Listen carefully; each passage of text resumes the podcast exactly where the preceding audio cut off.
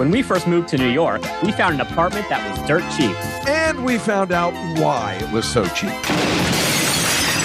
Our friend Amy told us there was a great apartment in her building, dirt cheap. But it's a hotel for women. Okay, we made one adjustment. Now these other ladies know us as Christy Lee and Mama Leone. But they also know us as Alon and Dave, Christy Lee and Mama Leone's brothers. I'm uh, crazy about the blonde. This experience is going to make a great podcast. See, it's all perfectly normal. And this is Billy Joel A to Z.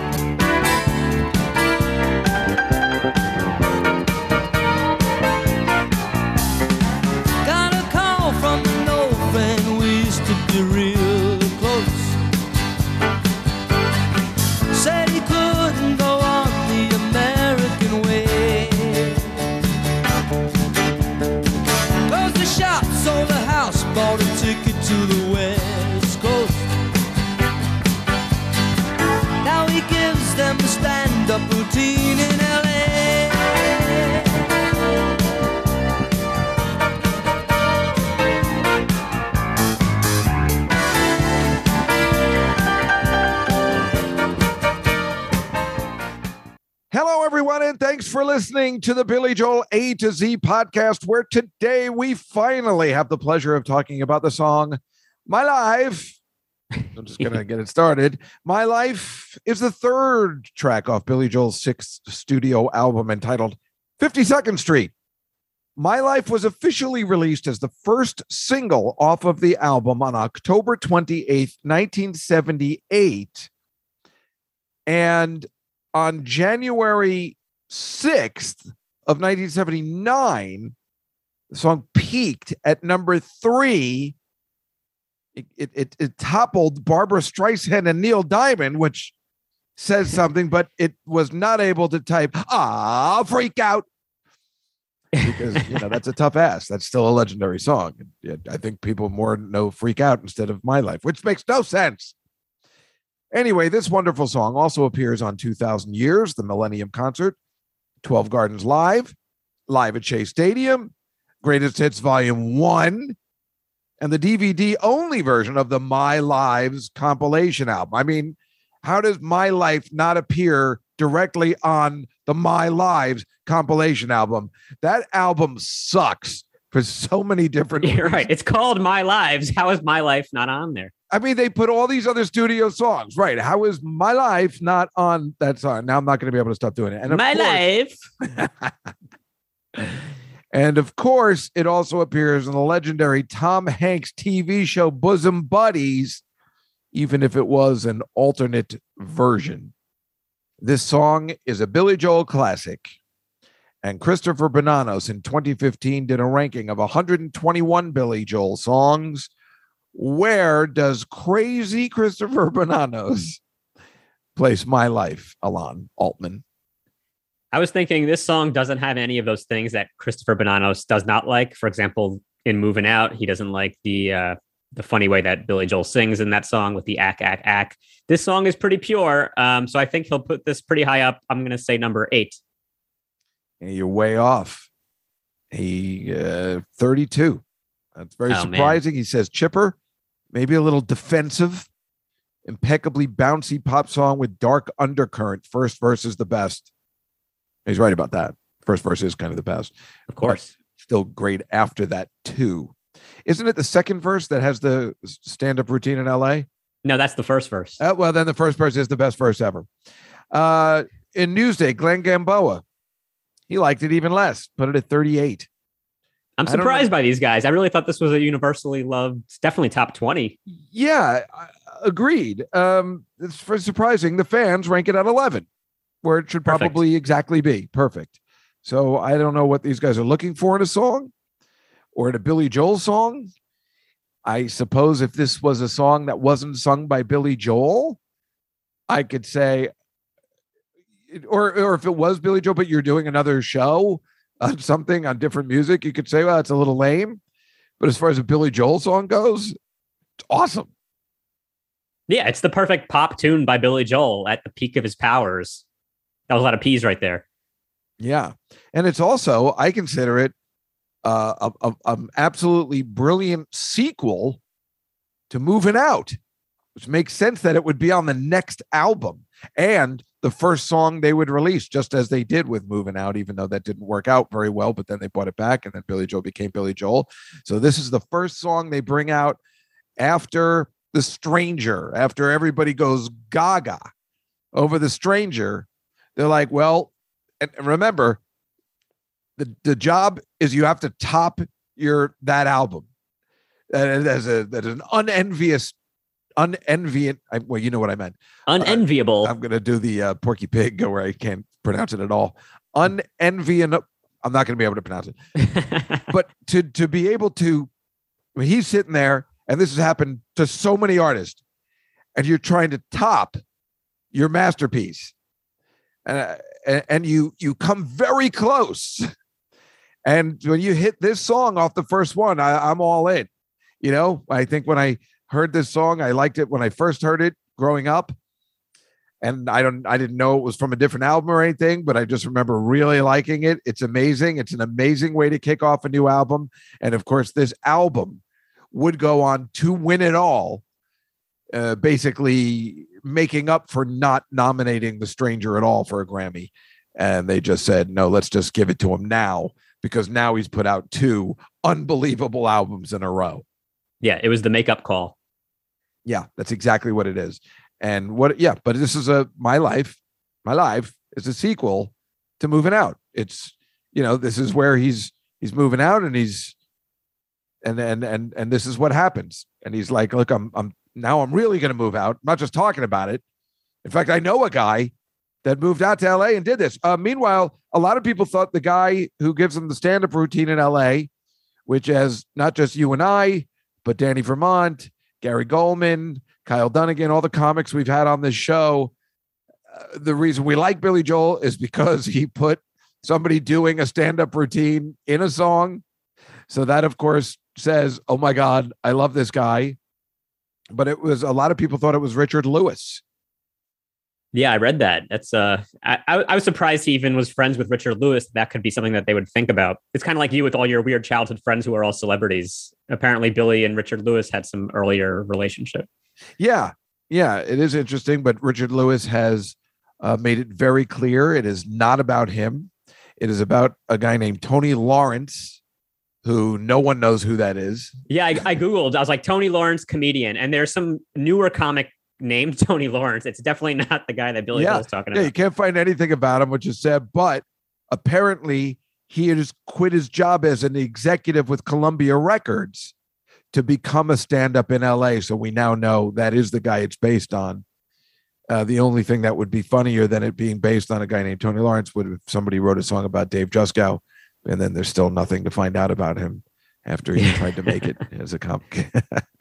I think the song's kind of interesting how that first verse is about this guy moving to LA, but then it switches. It's like first I'm talking about this guy I know, and then it's like I don't need you to worry for me because I'm all right. And I wonder is it is he first saying I heard about this guy in LA, and then it switches perspective, and now it's that guy in LA talking, or is Billy just using that as an example of someone he knows who moved out, so now he's going to move out too?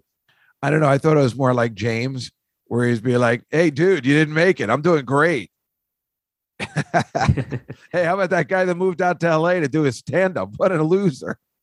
I think it's like, hey, he thought I'm I'm glad he did it, whether it works out or not. At least he's, you know, like Billy says, sleeping in his own place. Yeah. Oh man, this song is so good. And when they use it for bosom buddies years ago, I remember thinking, I love that they used it for bosom buddies, but I can't figure out why. And then, and and I didn't see any. I guess I just remember the interview because I couldn't find anything on YouTube of why, why Billy Joel let them use it for bosom buddies. What's the reason? the reason is he said I wanted to have more people hear my song. It's that simple. But but the weird part is what what we can't figure out, what I can't figure out. I mean, we know why, but it's still weird. He gave the okay, and yet they had another guy sing the song. I think it would have been too expensive to use the actual version. but how is it expensive if Billy Joel says okay? well, he's like, hey, okay, but if you want to use my studio recording of it, it's going to cost you a million bucks. Otherwise, they could anyone could record it. They, they- I- he doesn't so- need to give. Suppose you're right. different thing. It's just that, like I said, I saw an interview where Billy Joel. They asked him why he lent his song to the show, and he goes, "I wanted more people to hear it." But if you're a musician and you know this song's going to be playing every week, if you wrote this song, this is your baby. Don't you want it done the right way? The way you're singing it, you just let a studio guy just butcher it. Maybe it would seem a little bit too much of a sellout move to have a song as a as a sitcom theme song. So it's like you could use it, and I give you my permission, and I'm cool with that. I want more people to hear it, but I don't want to be so connected that it's my actual version. I guess that's the way it is. But like I said, I believe that was the question they asked him. Did you, you know, why did you sell out? Yeah, yeah. You know what? That's what makes more sense. Like I said, I definitely heard him talking about it. Somebody asked him, and then he just gave this perfect answer. I wanted to hear more people say, you know, there wasn't any roundabout thing, which was smart because it worked and more people Yeah, it worked for two seasons. Right, but I'm just saying you're also now you you know I mean I don't even know whether you know he didn't know who Tom Hanks was or Peter Scolari or anything. You know he didn't know this is going to be. I wonder if he even knew anything about the show. I mean, you take a chance, I guess, saying, "Well, what if this becomes big?" Which it didn't, but it is now. I mean, you got lucky on every angle of it in a in a strange roundabout way. Yeah, it wasn't a big show, but it was very memorable. And then obviously, when Tom Hanks became a superstar, then people look back on it uh, even more fondly. well i watched it growing up. I thought it was the greatest show. You know i this was exactly my perfect time for it so i loved it and i thought tom hanks was the greatest back then. So then i started following his career. You know like i'd see everything he was in and that's i Mhm. already knew about tom hanks from this from this show because it was perfect. You know this guy you know with the, the what they were doing but he was uh you know in love with that really hot blonde girl and it just you know those kind of shows make sense to me Yeah, the cross dressing, the in love with a blonde girl. it's all you.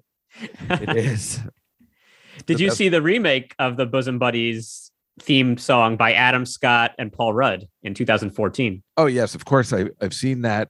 It's unbelievable. I mean, these guys obviously. Well, Adam, as we had Scott Aukerman on, Adam Scott is his like partner, so uh, he was explaining it, of course. But the fact that they actually got Billy Joel to be in it, but it is Paul Rudd, and he is a movie star. I mean, it makes sense that they could get him. But boy, that's what makes it. Yeah, you got to see this on YouTube, where they're telling Billy Joel he's doing it wrong. It's goddamn hilarious. Yeah, it's so so funny because they they do the, the shot for shot remake of the Bosom Buddies theme song, but then they do this like behind the scenes video, like the making of it, and they're telling Billy Joel that he's getting the lyrics wrong, and they're like, "Can you sing it more like the guy on the cover version from Bosom Buddies?" so he has to change his voice to that guy's voice. It's really gratifying to know that they're going to actually use my voice singing uh, my song on, on the TV show Bosom Buddies. I was in the wilderness for years when they didn't use my voice, but you hang in there long enough and you get your shot. You know, I'm back. I'm back big time. Got a call from an old friend we used to. That's not it. What's not it? Is there any way you can sing it and maybe sound more like the guy from the show? Let me try. Got a call from an old ah. friend we used to. Do you need do you need like some time? Yeah, can I get some water? Yeah, we'll get you some flat water to match your voice. Go to the shop, sold a house, bought a ticket to the west. Those aren't the right lyrics. Yeah, that sounded weird. Now he gives them a stand-up routine in LA. And I believe it, it's not a stand-up routine, it's stand-up tartine. Like those the sa- yeah, like the sandwiches with no top. Now he gives them a stand-up tartine in LA. It's really funny, really funny, and it is. Yeah, I'd been like, I saw that, and I was waiting to talk about it. I'm waiting to get to my life just to talk about that video. Yeah. My favorite part is they tell him uh, it's he says you know stand up routine in L.A. and they're like no no it's stand up tartine in L.A. like the little the little tartine sandwich. So then Billy Joel just like sings it that way and they're like yeah that's it. And Billy's acting is so good in that he's not going over the top. Like you know that that clip that you like to talk about where it's Billy Joel and Andrew Dice Clay behind the scenes at Madison Square Garden. Yeah. Billy is kind of playing it up a little too much. I feel like, but in this one he hits the perfect tone. I don't know how he didn't crack up laughing. Any of the three of them, it was so funny. Well, you also know the backstory. Now, I think we said this during the Scott Aukerman interview, um, but Scott also told me w- when we weren't on tape that that day, I, I think we brought this up that that Billy Joel wouldn't leave, like he, he wanted to hang out, and then and then he had he was like, "Come on, let's go to dinner." Like he wouldn't leave. Like they they couldn't believe it because they just assumed he would want to go, and then he wanted to have dinner, and then he bought them to an Italian place. We did talk about this, right? And then he bought his own clams. Yeah, Adam Scott tells the story on Jimmy Kimmel Live. And yeah, he says they went to an Italian restaurant and Billy Joel showed up with a bag of his own clams and gave them to the chef and had him cook them up. Yeah. But he, but he, I thought he was it- joking at first, but I think he really means it. Like he No, no, no. It's true some story. clams that day. Because Scott told me afterwards, you know, that it's completely true, and, and it was just funny that he he just didn't want to leave. He was having a good time, I guess, and I guess he's that type of guy, Billy Joel. You know, he's just like you know, if he comes to your house, he's probably going to stay over. He obviously likes to party. He likes to hang out. He likes to drink. He doesn't want to be alone. As he says in the song, I don't want to be alone. Yeah, um, yeah, Adam Scott was like, we couldn't figure out what to say to the guy. I was like, so what was it like making glass houses? And he said they just talked about the discography a lot, and Billy Joel really liked talking about his music. That would be us for sure. We do a goddamn Billy Joel podcast, and we would be so intimidated. What are you supposed to ask?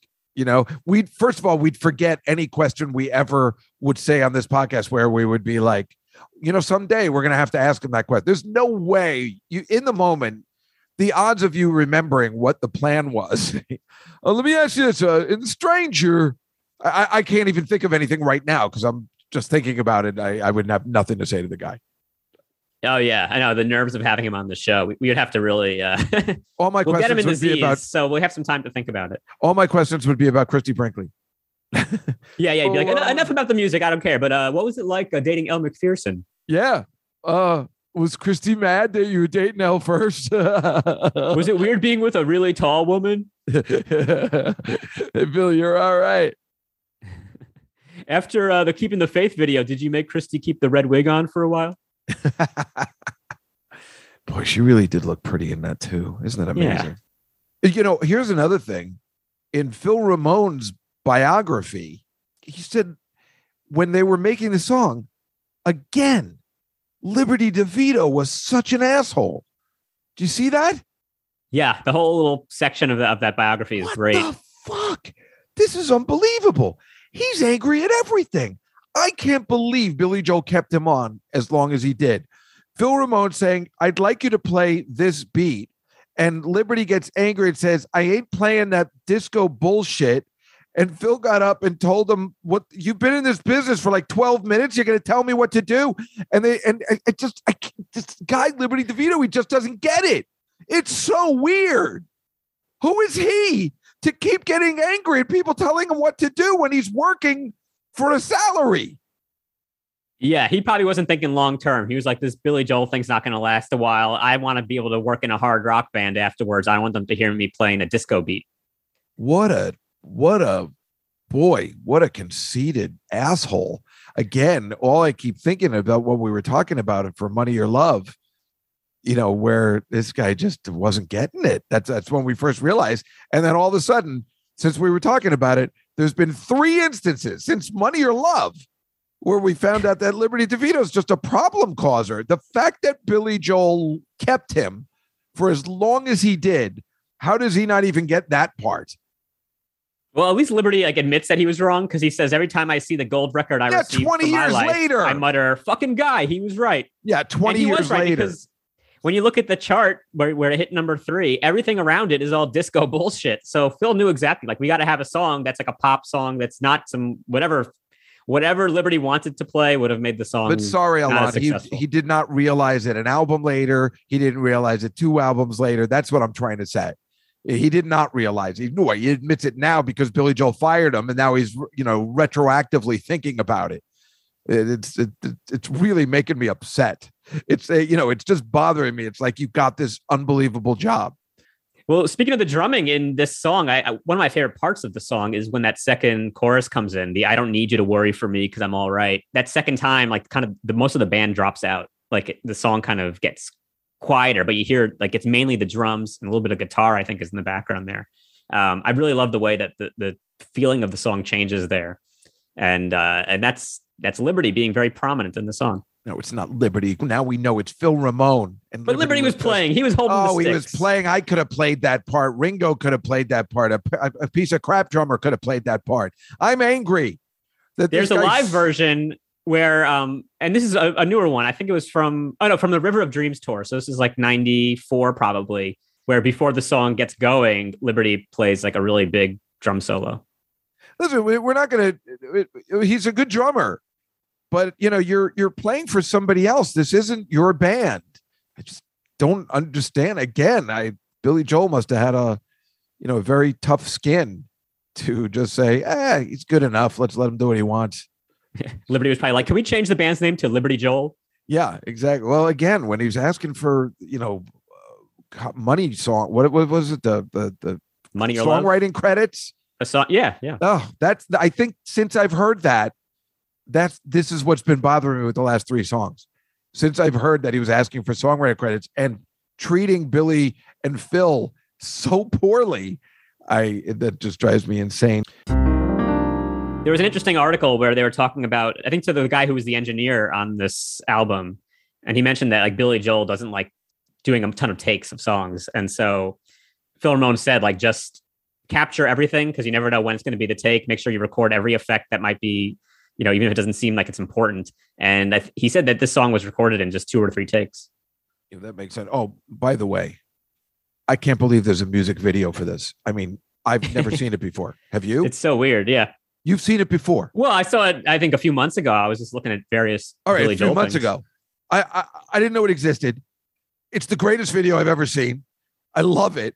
I love the fact. First of all, I love that opening where he's the big tough guy in the in, in the park or uh, the thing. I, I I can't even stand that. It's it's driving me. I, I love every minute of it. Yeah, the whole band are like tough. It looks like West Side Story kind of. They're hanging out on a handball court, but- looking real and, tough. And, and remember, this is before music videos. So the fact that they put this together, it just shows you how thi- this is what you get. Remember, this is before music videos. So this is the kind of production you get from Columbia after you make The Stranger, where they're all in on this. And they're like, we're going to make a film, you know, because that's pretty much what it was. And they do this thing, which makes no sense, doesn't add to the song in any way, but it is this awesome precursor to the song. And then it's with them. stiletto playing, not with my life. It's all with stiletto. That whole first part. Yeah, I didn't know that. So I was wondering what that was. And then when they go into the studio to watch himself play, I, I, I even like that premise. I was confused exactly what that was trying to show. I, I thought the whole point of it was like they're these street tough guys, but then all of a sudden they're in their business attire to go to the studio. But then you see them like, yeah, at the uh, engineering board watching, and then you see them playing, and then you see them all doing the background vocals also. Is it all supposed to be them, or are they playing like different? yeah, no, parts? no. I think it's a it was one of the first music video premises. Now the first part means nothing. Clearly, we don't know what the first part is. It's just to I don't know what the fuck it is. so let's just throw that out because it makes no sense. But the second part is totally they the concept I believe was we're going to come in, we're going to sit at the engineering board, the mixing board, and the, the, with the band, and we're going to be watching ourselves. And there'll be two different things. You know, it's like that's the way it is. And then they're watching another band, which is them. So it's like Sergeant Pepper, song. kind of, where it's like, you know, in the movie where they, they see the band Sergeant Pepper, but then the Beatles are dressed as Sergeant Pepper and they see each other. Yeah. So the, here we here we are again. Obviously, you saw a day in the life uh, video and uh, uh, whatever. Uh, so yeah, I, that's exactly what I think it is, and I loved it because there was a concept to it, and it wasn't a big concept, and it is a complete. You know, two years before, uh, well, that must have been made. Well, seventy eight. What are we talking about? Four years before, or three years before there were music videos it's amazing. And like you said, when they're all doing the um The backing the uh, vocals. background vocals, like the Queen song, Yeah, uh, that's what it looked like. It looked like yeah. the Bohemian Rhapsody video. when, when we also know it's not them singing, uh, it wasn't the band backing them up. So that's true music video stuff because we know now it was Peter Cetera from Chicago, and I don't think he's in that video. Right, right. The video changes the history of the song, so everyone thinks it was Billy and his band doing the backing vocals, and not two guys from Chicago. which is interesting because that's what music videos used to do. They, you know, I mean, it's just it's a movie. They're making a movie, and uh, I I'm fascinated. But but like I said, it shows you how big Columbia was behind this album. Uh, again, there I know there were television ads about the album and stuff like that, and they were all behind. Why wouldn't they be? You know, it's it's the exact opposite of what happened after Turnstiles. Columbia's all in after The Stranger, and it and it worked because then he won the goddamn Grammy. Yeah, because look, they're thinking, okay, we've already had three albums with this guy that have stunk completely and we've lost money on. And finally, now he's got a huge hit. Like, this is finally our chance to make money back. We've got to make sure the next album is also a huge hit and we keep the momentum going. Billy Joel A to Z will continue after this commercial message.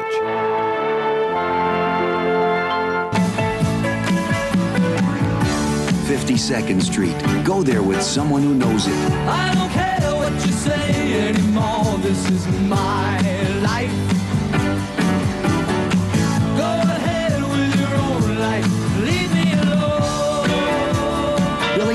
Knows 52nd Street better than anyone else. 52nd Street. It's his brand new album. It includes his latest hit song, My Life, and it's on Columbia Records and Tapes. And that's the other thing about this album with 52nd Street, especially. I wonder, and I don't know, and maybe you know we can find out, or maybe somebody else knows, if the Columbia was all in on the. Well, I want to make a jazz album. What? Are you out of your goddamn mind? You know, you're going to call it what? You're going to have a picture of you playing what? They're probably very uptight about this. And I would say most of the times you hear about artists having problems coming up with their, you know, their second album after a monster. Uh, and there's a lot of pressure because there's timing, but it, it seemed like he had just no pressure. He was, he's just, this was, he was in his groove. He was able to write them out and uh, do them in two takes.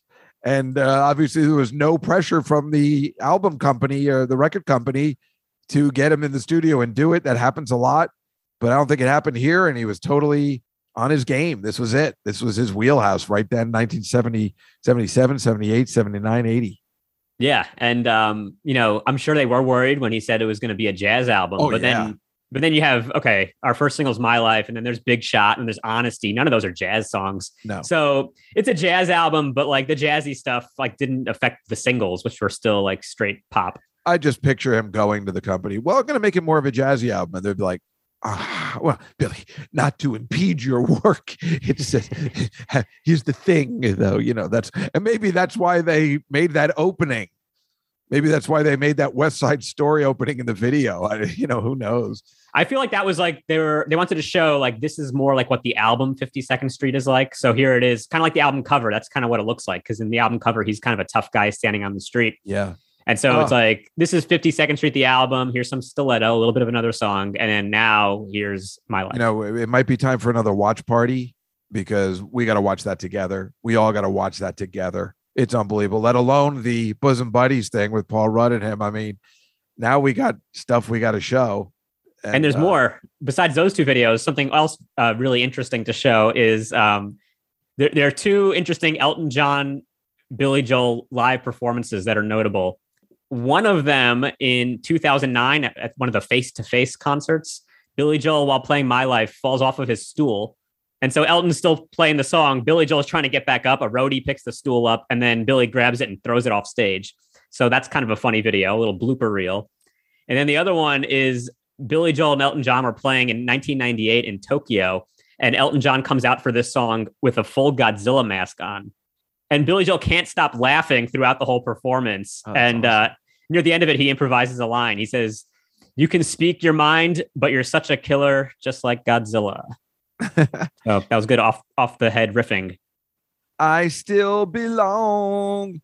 Don't get me wrong. I love when it goes up like that. Yeah. You know, You Uh, can speak your mind, but you're such a killer, just like Godzilla. that was how he sang it. oh, that's great. And, like he was like, "Can we- you see out of that thing?" He kept like- like, riffing and making comments. like we had um, Kyle Dunnigan on, and he was talking about like kind of the new version of My Life. I love it. I like it too. The new live, uh, kind of the different melody. yeah, he to it. sings those certain verses differently, like Kyle mentioned. But if you look back at some of the older live, like from like 93, 94, he was still doing it even back then. So it's, you know, at some point, it's still been 20 years or something, but he, he has uh, made that shift. But if you look at the earlier shows, like the 1982 Long Island concert, which is on video, uh, he's pretty much singing it still like the way the studio version is. Right, that makes sense. Right, it was years later, but yeah, I like that new version too. Well, I like actually I like the new version more. That's the way I think I sing it in my head nowadays. I think it's probably easier for Billy to sing it that way, which is why he changed it. Oh, that could be true. That's interesting. And the overall live stats for the song, he has played this 661 times. wow, Oh, it's his goodness. seventh most played song. Oh, And just like we saw with Moving Out, he took it out of the to- uh, when he did the bridge tour. He took this completely out of the set list and then brought it back around 1990. yeah. Believe very much that I would like to hear this song if I went to see him live. Yeah, and you will. Now he plays it every single time. Awesome.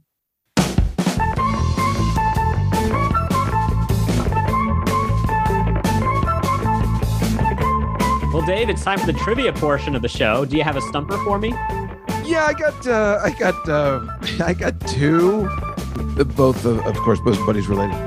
I think you knew which way I was going on that. Uh, I'll give you this one first because it's hilarious. In 1997, Bosom Buddies co-star Peter Scolari uh, played Rick, the Rick Moranis role in the television series Honey, I Shrunk the Kids, which lasted for three seasons. What actor did Peter Scolari beat out to obtain that role? I didn't even know there was a TV series version of Honey, I Shrunk the Kids, let alone that it lasted for three seasons. Was that the, the Disney Channel? No, no, it was on Channel Nine here in Channel the city. 9? Yeah, So UPN. UPN, that's right. It was a UPN Okay. show. So who did he beat out for that role? Did he beat out Rick Moranis himself? Yeah, I'm just going to tell you who it is, along because you'll never get it. The answer is Dave Juskow. I'm so sorry. Yeah, I've hated that guy, and I'm glad he's dead. Thank you. Did, were you like really in the running? Like you were far? Oh yeah, along no, it was between me and him. Wow. Yeah, I want to kill myself every day when I think about it. like after now, when I hear my life, I fucking hate it because it reminds me of Peter Scolari. That's crazy. It almost did ruin my life for me. It was between me and him, and they wanted to go with uh, a known person, even though no one remembers him from Bosom Buddies. They, you know, it's all about Tom Hanks. But yeah, Wow. yeah. How about that guy? I can't believe you were almost Rick Moranis. It was been perfect. Well, think about that. It was 1997. I was already going to play somebody's father. How long have I been old? Yeah, but th- those kids were like what? T- the oldest one was like nine or ten or something. Yeah, well, I would have been a very young father. you would have been, yeah, young father. But young, were like, well, he's already father. starting to go bald, so this could work. How dare you? I wasn't. Shut up. Here, we, I have a different one for you too, if you want Okay. a good one. Which two-time Oscar winner ironically sings a portion of "My Life" on an episode of 30 Rock in 2011? Tom Hanks. Yes. Clooney, Hanks, actor emergency. Tracy Jordan's doing TV again. I know, disappointing. Take him off the official A list. Well, I don't have the password. Pitt's our webmaster. Well, then wake him up! I don't care what you say anymore. This is my life. That's pretty that great? cool. Yeah. Isn't Yeah. that cool? yeah, he's singing it while he's knitting. I guess that's a callback to both. oh, it's a total callback. Yes, absolutely. Okay, so my trivia question also bosom buddies related, Yay. kind of.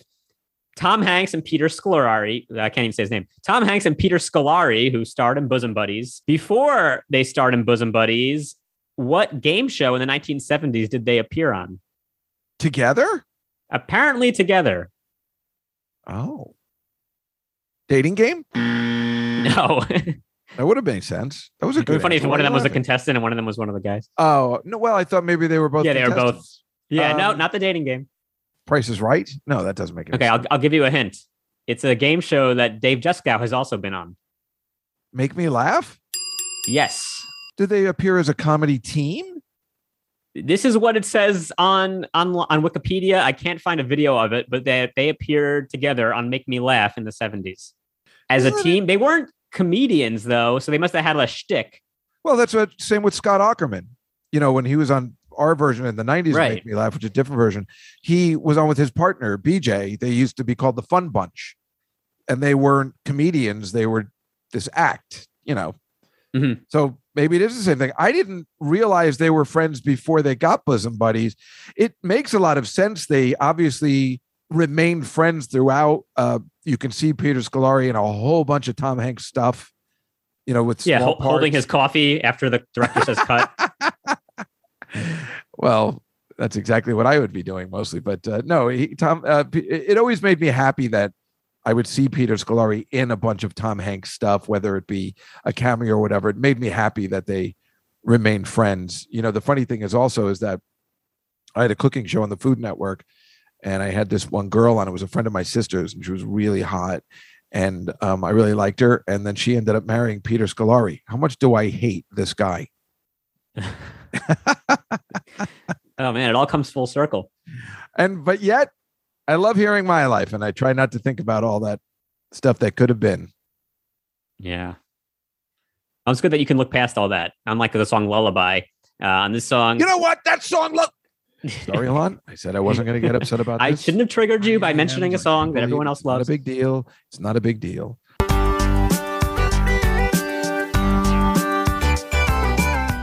Well, Alon, you had uh, kind of previewed us what your parody might be this time. I'm hoping you stuck with it. We've already been maybe alluding to it. I don't know. We have not spoken about it, but uh, this has to be a good one because this is too huge. This is too huge a song for you to not make this one of the best ones you've ever done. I had a lot of pressure. I'm I'm doing to you what the record company was doing to Billy Joel after The Stranger. And All right, Alon's so this is gonna doing be my his- this is my Simpsons jazz neck parody. thing. Alon's doing his Rodney Dangerfield tie. Let of pressure. Uh, yeah, I almost forgot that we had talked about making this into a uh, Borat themed uh, parody, um, but I but I did not forget. I remembered it, and so uh, that's what we have here. The parody of my life is called "My Wife." All right. Yes, I was hoping. Uh, so hopefully this is decent. 12 years ago, I decided that it would be silly if I started to speak in the Kazakhstan way. Grew a stash, wore a suit, curled my hair up like Billy. Now I talk just like Borat every day. I don't care, it's still funny to me to say, my wife. When I see a hot babe, I say, wah, wah, wee, wah. Every chance that I get, you know, I will say, my wife. I got fired at work. They said I took it too far. I, I think that delivered. I think it delivered. Woo. Yeah. Good. I think it was pretty good. I think the last line could have been better, but it doesn't matter because we were all just waiting for you to say my wife, which I can't do as well. wow, wow, wah, you wee, wah. can. All right.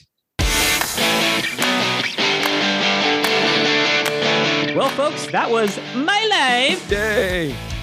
If you like our podcast, be sure to go to Apple and give us five stars. We release new episodes every Tuesday and Thursday, so make sure you hit subscribe so you don't miss a single song. Follow us on social media at Billy Joel A to Z and give us some feedback. Do you think Billy Joel should have sang the theme song to Bosom Buddies? Are you also annoyed with Liberty's attitude? Have you ever seen Tony Lawrence's stand up comedy? Don't you think Dave should have been cast in Honey I Shrunk the Kids? Obviously. Yes. And will you start singing this song as My Life? I know I will. Until next time, I'm Alon Altman. I'm Dave Juskow. And this is Billy Joel A to Z. I don't care what you say anymore. This is my life. Go ahead with your own life.